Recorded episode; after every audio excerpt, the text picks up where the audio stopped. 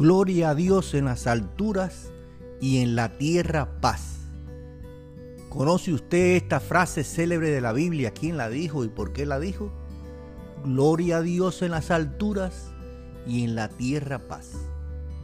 El primer canto o villancico para celebrar el nacimiento de Jesús del que se tiene noticia fue el que entonó un coro de ángeles en las afueras de Belén en la preciada fecha.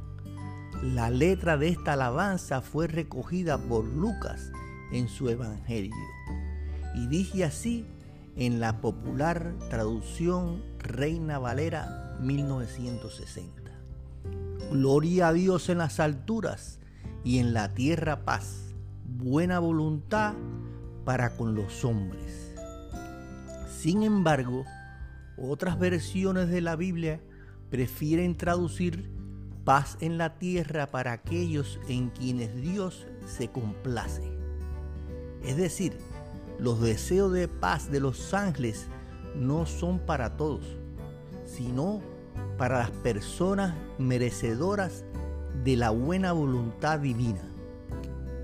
Junto con el cántico, los primeros en oír las nuevas de gran gozo del extraordinario nacimiento fueron unos humildes pastores que guardaban las vigilias de la noche sobre su rebaño.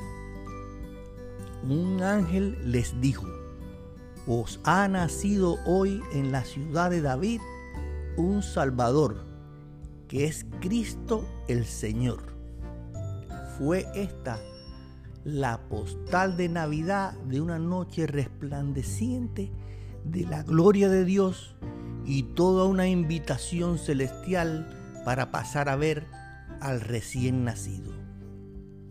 Luego los pastores se encargaron de dar a conocer lo que se les había dicho acerca del niño. De manera que Lucas cuenta estos eventos oídos de testigos oculares directos. Luego Jesús creció en sabiduría y en gracia. A los 30 años comenzó a predicar, diciéndole a todo el que quisiera escuchar, arrepentíos, porque el reino de los cielos se ha acercado.